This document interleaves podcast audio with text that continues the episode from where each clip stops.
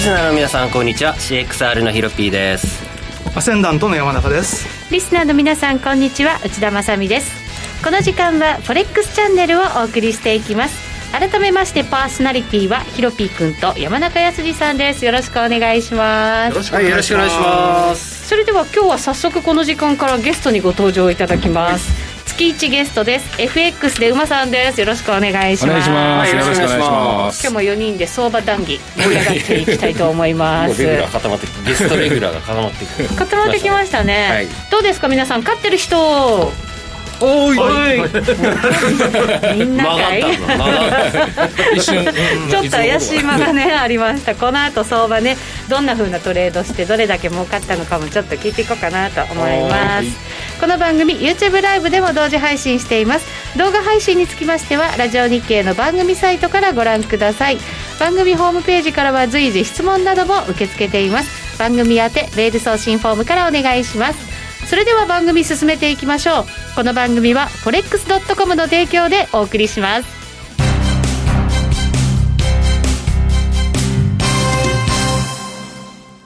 ノックアウトオプションが目標へと導く。よりシンプルな新しい通貨取引。forex.com では柔軟な証拠金設定、リスク限定、簡単なトレード設計のノックアウトオプションの取引が可能です。最大損失を限定し、高い資金効率を利用しながら、利益獲得が狙える画期的な商品で、1000通貨相当からお取引いただけます。ノックアウトオプションなら、リスクをコントロールしながら機会を逃さない。トレードに優位性を。ノックアウトオプションや FX なら、forex.com でぜひお取引を。講座のお申し込みや詳細は、forex チャンネルの番組ページをご覧ください。外国為替証拠金取引及びオプション取引は、元本及び収益が保証されているものではありません。FX 取引は、レバレッジを利用して、取引代金に比較して、少額の証拠金で取引を行うために、相場の変動による価格変動や、スワップポイントの変動により、思わぬ損失が発生する場合があります。お取引の前に契約締結前交付書面などを必ず熟読し、取引の内容、危険性などをご理解いただいた上で、ご自身の判断と責任にてお取引ください。ゲインキャピタルジャパン株式会社、金融商品取引業、関東財務局長、金賞第291号。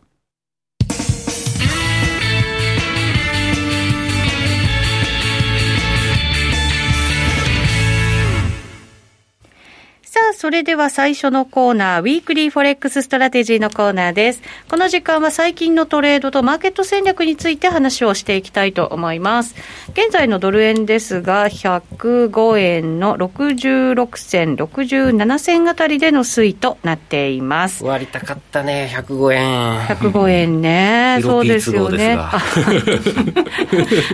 とどめを刺す気満々 でえいえいってショットしてたんですけど、ええい昨日つのもまあ中で自分のね、うん都合ですけどねう、んトレーダーね。はい。まあじゃあドル円に関して、え、ヒロピー君ドル円やってたのそれね金曜日やってですね、ええなんか珍しくてびっくりしました、そう今。口座残高がね、うん28万までいった本当そうフォレック スのそう、うん当たり前でしょ もうそうですよ、当たり前ですよ。えええ、それでそれで15万がね28万になってですね、素晴らしいじゃないですか。 31時乗せてたんですよ30万、で昨日トレードミスって30万から転げ落ちてちょっと意気消沈しているっていう転げ落ちて、今どれぐらいなんですか、ちなみに。あ転げ落ちて28万3000円ですねうん全然全然転んでないですよ、それぐらいじゃい。やそれがね昨日全部ポジションいっぱい取ってたんですよ、はいはいで4時か5時に来珍し客いねヒロが、ピー君でもあもう勝てる波が来てたんでおですごいで来客が来てああもういいやと思って40分ぐらいだったから一回ポジション閉じようって閉じたら、全通貨ペア全部その方向 に含み益方向に4050全部行っててもう泣いてもうやめたっつって でもね、何が起こるかわからないから、そうそううそそうそういう時はね、馬さん、やっぱ閉じるべきですよね。そうですね面白いと言うべきなんですけれどなんで来んだよみたいなやつっつって。お客様でしょ 来たのはいや違うんだよ違うのかまあ、お客なんだけど、うんもうねなんかなんだけど某大手の余震取りに来るとこですよあー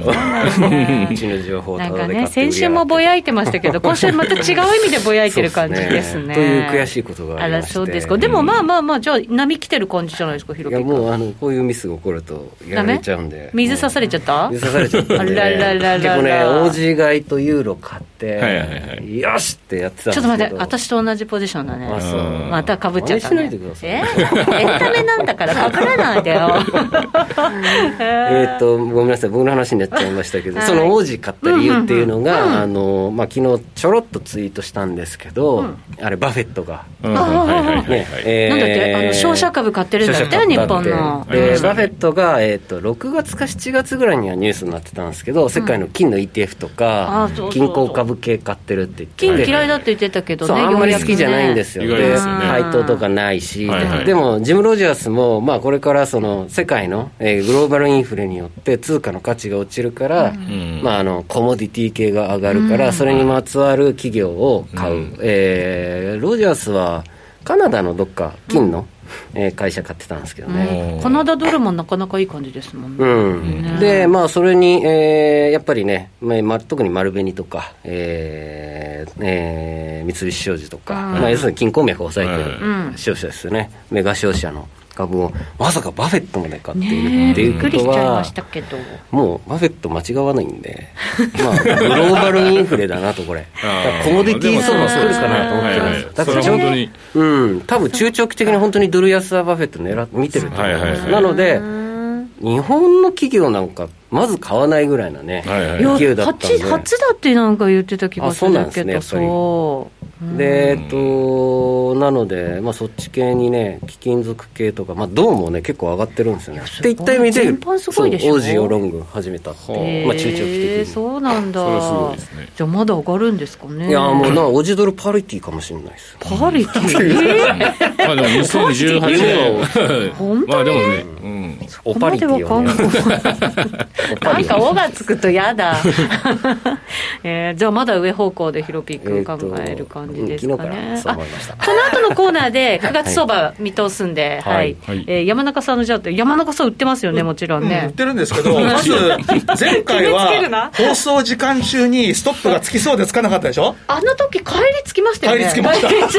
帰り道でついた。そう私心配で見てた帰り道すぐについちゃった。そうそうしね覚えてるんですね 駅ぐらいでね、おつい おーもうついちゃったってそうそうね。お前あののねさ損したってホームに出て、ちょっとあのスマホ見たら、あでいいんですよ切られてるあれはもう20銭の損なんで ねでその後はだからずっと何もしなかったんですよ、でさすがにあの木曜日の FOMC で一回ここに上がって金曜日も上がったじゃないですか、うん、そうそう。だから円台乗ったらもう一回売ってやろうかなと思ってふと気づいたら一体何が起きてるんだってあいうあ、そう。そしたらなんかねあの安倍さんの安倍さんがあの辞意表明って言うんで、そんで昨日戻ったじゃないですかはい。で一回下がって今日もう一回上がったじゃないですか、うんでやっぱり6円台重いなと思ったんで今日5円の92で売りました、あー今日もだってだから106円の3銭ぐらいまでしか行ってないですもんね先週。のうん、あのちょっとだけやられた分と、今日ちょっとだけ儲かってるのを入れると、ほんのちょっと含み益ぐらいかあなみたいな、もうでもでももうねうん、馬さんプラスならね、そうそう勝ちですよね、次はね、これねは5円の前半ぐらい行った時にどうかを考えるべきかなとは思ってはいるんですけどね、うんうん最近、そう簡単には抜けないんで、いや、そうですね、これでも下にもなかなかやっぱりなんかそうちょっなとんです鈍いよただ、今、ですユねーロがやっぱり強いんで、一、ええ回あるかなっていう、今週中に。ううんーんなるほどね、私も今日の朝、ドル円売りましたよ、おう106円のあ、。6円台で売った、素晴らしい。素晴らしいですすね。ごくないですそかれすごいですよ。だって素晴らしい今朝の6円台ってほとんどついてないもん。そうそうですねなんですうよ、んでも朝見てて、なんかちょっと来たぞと思って、うんそうすかさず売ってですね、今まだ持ってるので、 6円の丸3銭までしか行ってないからね、ねすごいね、そうなんですそれは。よ。でもユーロドルと5ドルはそろそろ、私、ユーロドルは1回朝手締まったんですよね、なんとなくそろそろかなって1回ぐらいはと思ってんですけどね、どうなんですかね、ちょっとこの後チャートでも使って、はい分析いただこうかなと思います。馬さん、どうですか、トレード。そうですね、んあのーまあ、山中さんもおっしゃってましたけど、まあ、あの上がればドル円に関してですけど、はいまあ、売り場が来て、まあ、下がれば買い場が来てるような、まあ、ね要は利確しては土手にできるような感じの動きなんですよね。あで僕は昨日、えー、106円の050で利確置いてん狙ってたんですけど、まあ、ちょっと時間切れかなっていうので、950で利確して、で、まあ、また下がって、えーああロングっていう形ですかね。うん。あ、ローンたなんだ、だその下もなんか硬いような気がするんですね。上も重いし、そうそう下も上も硬重いい。で、まあ、ユーロドルガンガン上げてきて、まあ、ドル売りがすごく強いんですけど、今。まあ、ドル円もちょっと上げにくいだろうなとは思いますよね。ただ、円売りも結構来てるので、まあ、その辺がどうなのかなというところですよね。で、ユーロドルは、はい。とか、まあ、ドルストレートですよね。もう天井見えないし、天井見えない。うんあのまあその週足とかで見ていかないといけないレベルなんで、まあちょっとでただユーロドルに関しては年初来高値をちょっとずつ切り上げてきてるんですよね、はいで切り上げてきてるけど更新しては毎回100%今のところ落ちてるんでそれがもう一回来るのかな、ああ、本当そうなんにだ繰り返されるのかなっていうの今が朝もね、抜けましたからね。そうですよねたうだん繰り返されるとしたら逆張りショートは有効だしはい。ただ下もね切り上げてはきてるんですよね、うん。ですから、やっぱり長いトレンドはもう完全に上かなっていう感じがしますね。だけど、やっぱりこう、調整も入れながらだそうでかすら、ね。そそのこをど調うす整るかをでうすまよく、ね。えー狙えたら逆張りショートも取れないことはないんで、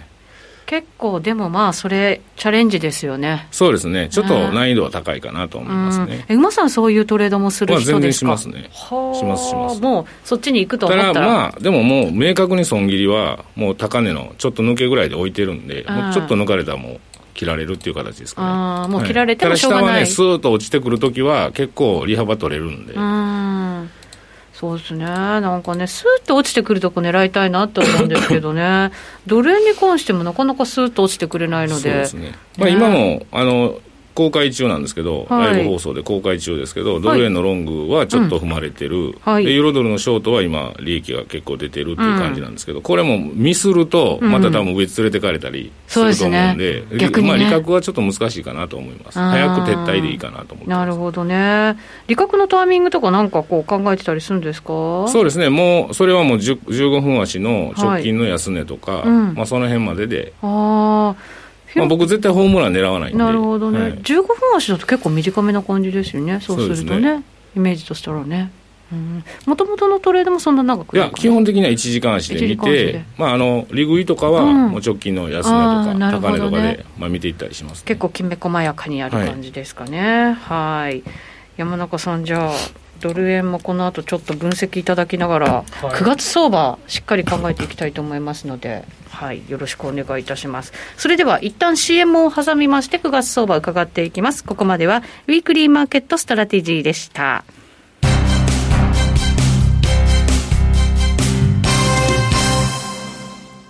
ノックアウトオプションが目標へと導く。よりシンプルな新しい通貨取引。forex.com では柔軟な証拠金設定、リスク限定、簡単なトレード設計のノックアウトオプションの取引が可能です。最大損失を限定し、高い資金効率を利用しながら、利益獲得が狙える画期的な商品で、1000通貨相当からお取引いただけます。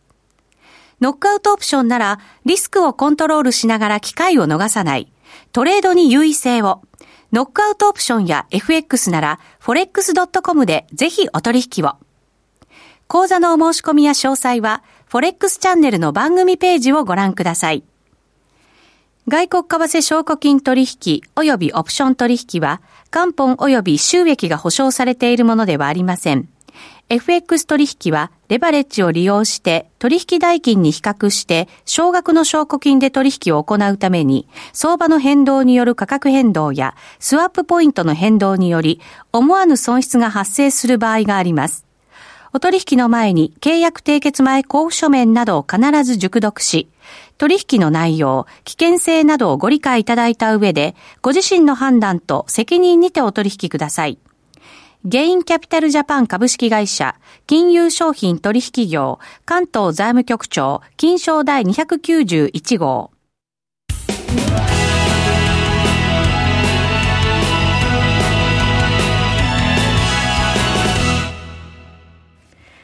では引き続きゲスト FX で馬さんをお迎えしましてお送りしていきたいと思います。ここからは9月相場、もう今日から9月なんですよ。そうですよいやね。涼しかったですよね、朝はい、今日は涼しい昨です日のね夜も、うん、涼しかさっすが9た。月とか言ってね。ねそうです。でもやっぱりマスクしてるから歩くと暑いですね。そうですよね。ねえもうしばらくまだまだちょっとね暑いのかなと思ったりもしますがコメントも入ってきてますよ皆さんありがとうございますマキさんから「こんにちは一服していたドル安ユーロ高に戻ってきていますね個人的にはジャクソン・ホールと、えー首相辞任表明で昨日まで様子見していたら乗り遅れました」というなんかやっぱりそういう意味ではいろんなことあったなっていう短期間でね感じがありますよね。えー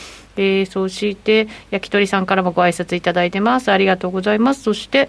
えー、と牛心さんからユーロドル1.20硬いなやっぱという感じも来てますね焼き鳥さんユーロドル1.2またチャレンジすると思いますやっぱり上な感じですかねね今日だって98まで行っててね、うん絶対あ1回ぐらいつくかなと思いきやでしたもんね。はいそうなんですよ大きいオねプションいるでしょうしね。そうですね。ヒロピー君じゃあチャートでユーロドル見てきますあかーじゃあ先にしましょうねかはいお願いします、ユーロドルさっきね追いかけしてたのはよい、お絵かきしてた、ははいい もう分析済みって感じですか、ヒロピー君。そう済みはい、素晴らしい、心強いですよ。はいはい、どうはいでしょ上うか。昇チャンネル続くちょっと今、足元、下ですかね、1.1967、うん68ぐらいこまうでいう来てのます難しいんだよね切り上げててもなかなかねえそうそうそう売っても買っても損切り馬さんは CM う中に利確したそうです、ん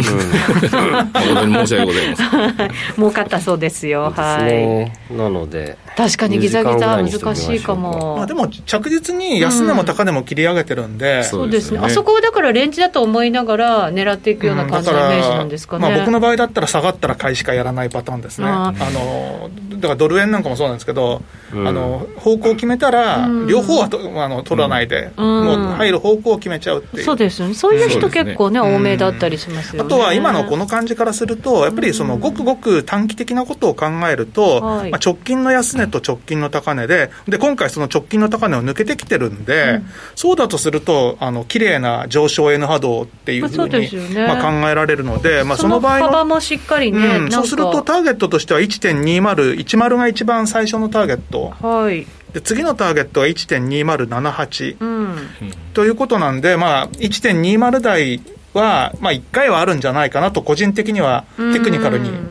見て思ってます。なるほど、うんヒロピー君は、うーん月末の、まあ、31ロンフィクはねちょっとあれでしたけどキューバだったからあれですけど、はいまあそっち方向にそっち方向っていうのはそのドル安方向に、まあ、本国に買い戻すんで資金を決済のために、だからユーロ高になったら円高になりやすい、えーなのでまあ昨日とか上げたんですけど、はいそういう大きく動いた日って翌日の月初って逆の動きしやすいので、まあ、今日は上？いやー陰線あいいかなとは思ってるんですよね。あそっかあ昨日がだから上行ったからうね。ん、しかも東京時間わざわざ上げてくれちゃったのでそうなんです多分これかぶせんじゃないそかれなね、結構ありがちだよね、うん東京騙しってそうですねいだからうね。 1.19の前半までもしかしたらニューヨークうん今日中にこうずるずるっと落ちてきて意外と1.19ぐらいまで落ちちゃうかなとか、いや今めっちゃ売りたい気分満載なんですけど、満載。これ見てるとね。これ見てるとうずうずしてきちゃうなじゃ。ないかしらね、上に捕まるとしんどいですうよん、ね。で満月でしょ、今週あー満月なんだ明日明後明日日だからもうトレンドは一回でも満切り月替わったりレンジ相場になったりしやすいんで、もう僕僕的にはもう昨日で終了ですあー短期的には。満月ってあんまなあれ変わるとかないんであ新あります月でしよ。あのねで、したっけ満月自体はね、うんあんまり影響ないんですよ、実は。あそうなんですうんか。ただ、あんまり影響ないんですけども、はい今回のその満月って、実は明日から、うんあとは9月4日が、一番やっぱりその為替で変化起きやすいのって、変化日お月様が北半球から南半球とか、もしくは南半球から北半球に動くときなんですうよ、んで、それが4日なんですよ。四日？うんだからいつだえでいつだって4日だって、うん金曜日か金曜日ね、はいでそれは雇用統計じゃないですかあそうですよね明日は実はあのミニ変化日で4日が本当の変化日だと僕は思いますよ、ミニ変化っていうのもあるんですかまあ、ミニ変化っていうと変なんですけど、要は変化日のスタート、だから今回は234の3日間が変化日なんだけど、うんより変化が出てくるとすると、後ろの方じゃないかなとは思います。うーんじゃあちょっとこう月も変わってそのあたりを目安に動きが変わるかもしれなうんいでそう方向性もで一応出はするんですけども、はいい基本的にはだからドル売りなんですよね。基本的にはドル売りだとすると、ユーロ高になるんですよね、方向性ね、ドル売りだとすると。うんうんそうですね満月はドル売りでしたっけ言われてるのは満月はね、新月がどれぐらいでしたっあの一応ドル、一応ドル売りはドル売りなんだけど、単体では変化ないですよ。何か他が重ならないと。うん、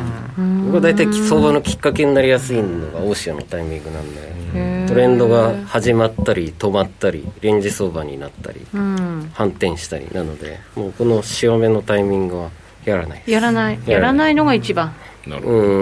ーんそうですね僕はあんまりやんないですへねーそうなんですねどっちかというと次のチャンス狙うフェーズ、んうんうんこの数日ってことはじゃあその4日ぐらいまあ明日ぐらいからだ今ら今週今週週ぐぐららいからい本当に、うん、明日ぐらいから、始まあるの金曜までっていうのはちょっと気をつけた方がいいと思います。そうなるほ考えどねるとユーロドル一回この1.19と1.20を挟んで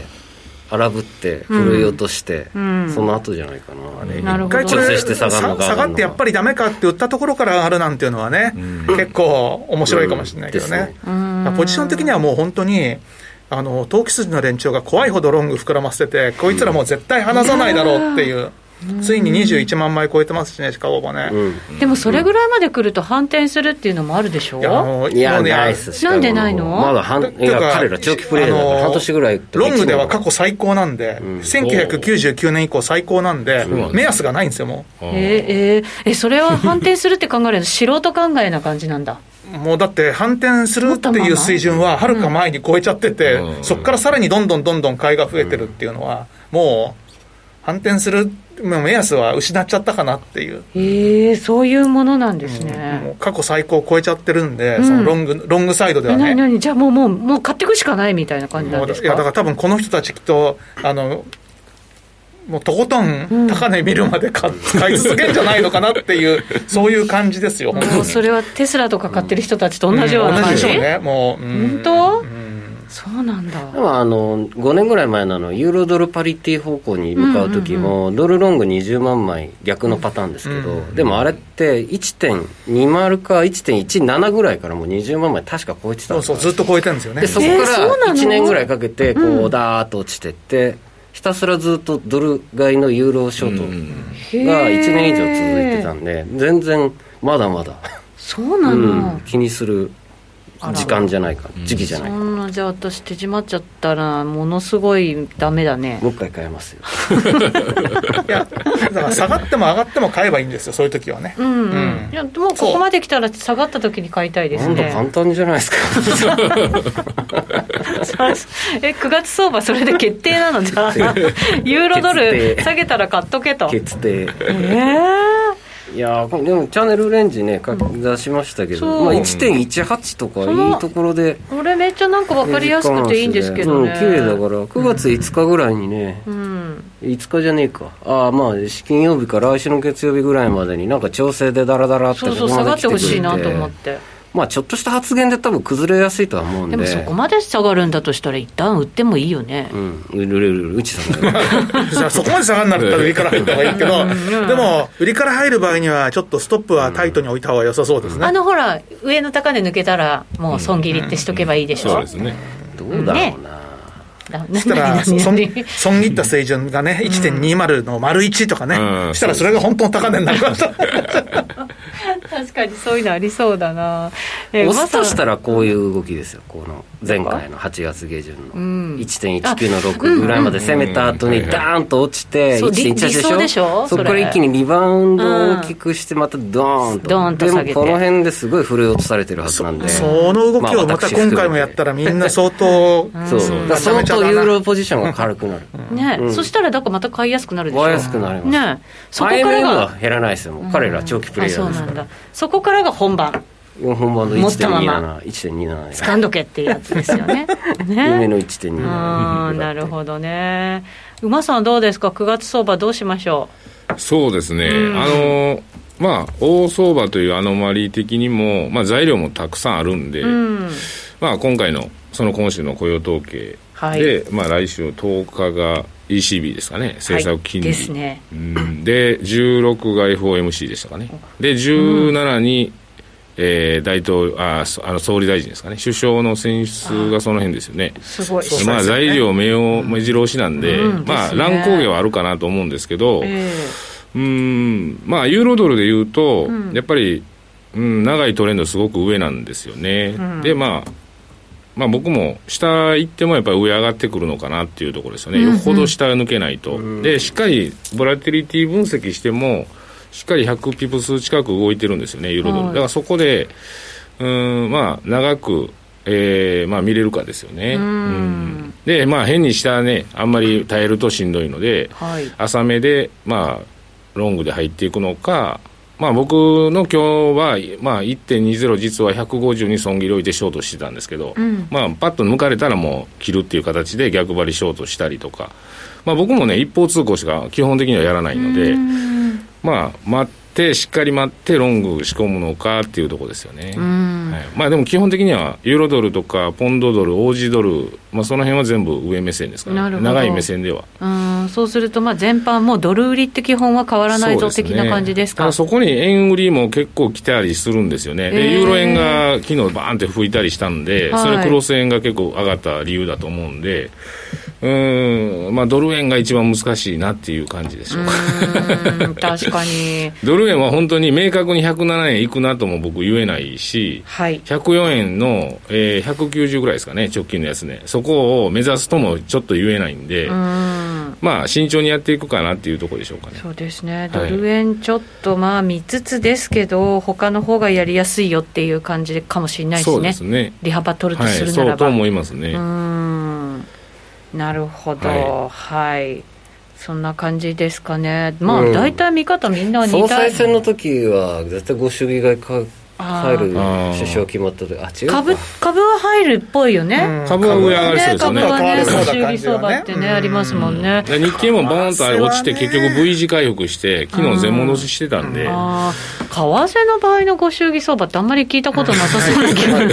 なただまあつられてドル円合わないか株な上がるんだったらあでも若あ干り円ます安気よ味ねかな。全然ありますリスクオン的な感じの方向性だとするならば、まあ、ユーロ上がって5、お5ドルとかも上がってみたいなクロス円そうそうそうのそう円売りっていうのはいかにもあありりそうますだねよね。。うんまあ日経の、あ、ごめんなさい。日経の V 字回復の時にドルより実際上がってましたんで、戻し、まあ上がってたとか同じように戻してたんで。そうですよねうん。だからまあその辺がまあ大体狙い目なのかもしれないですねスケジュール見ながら、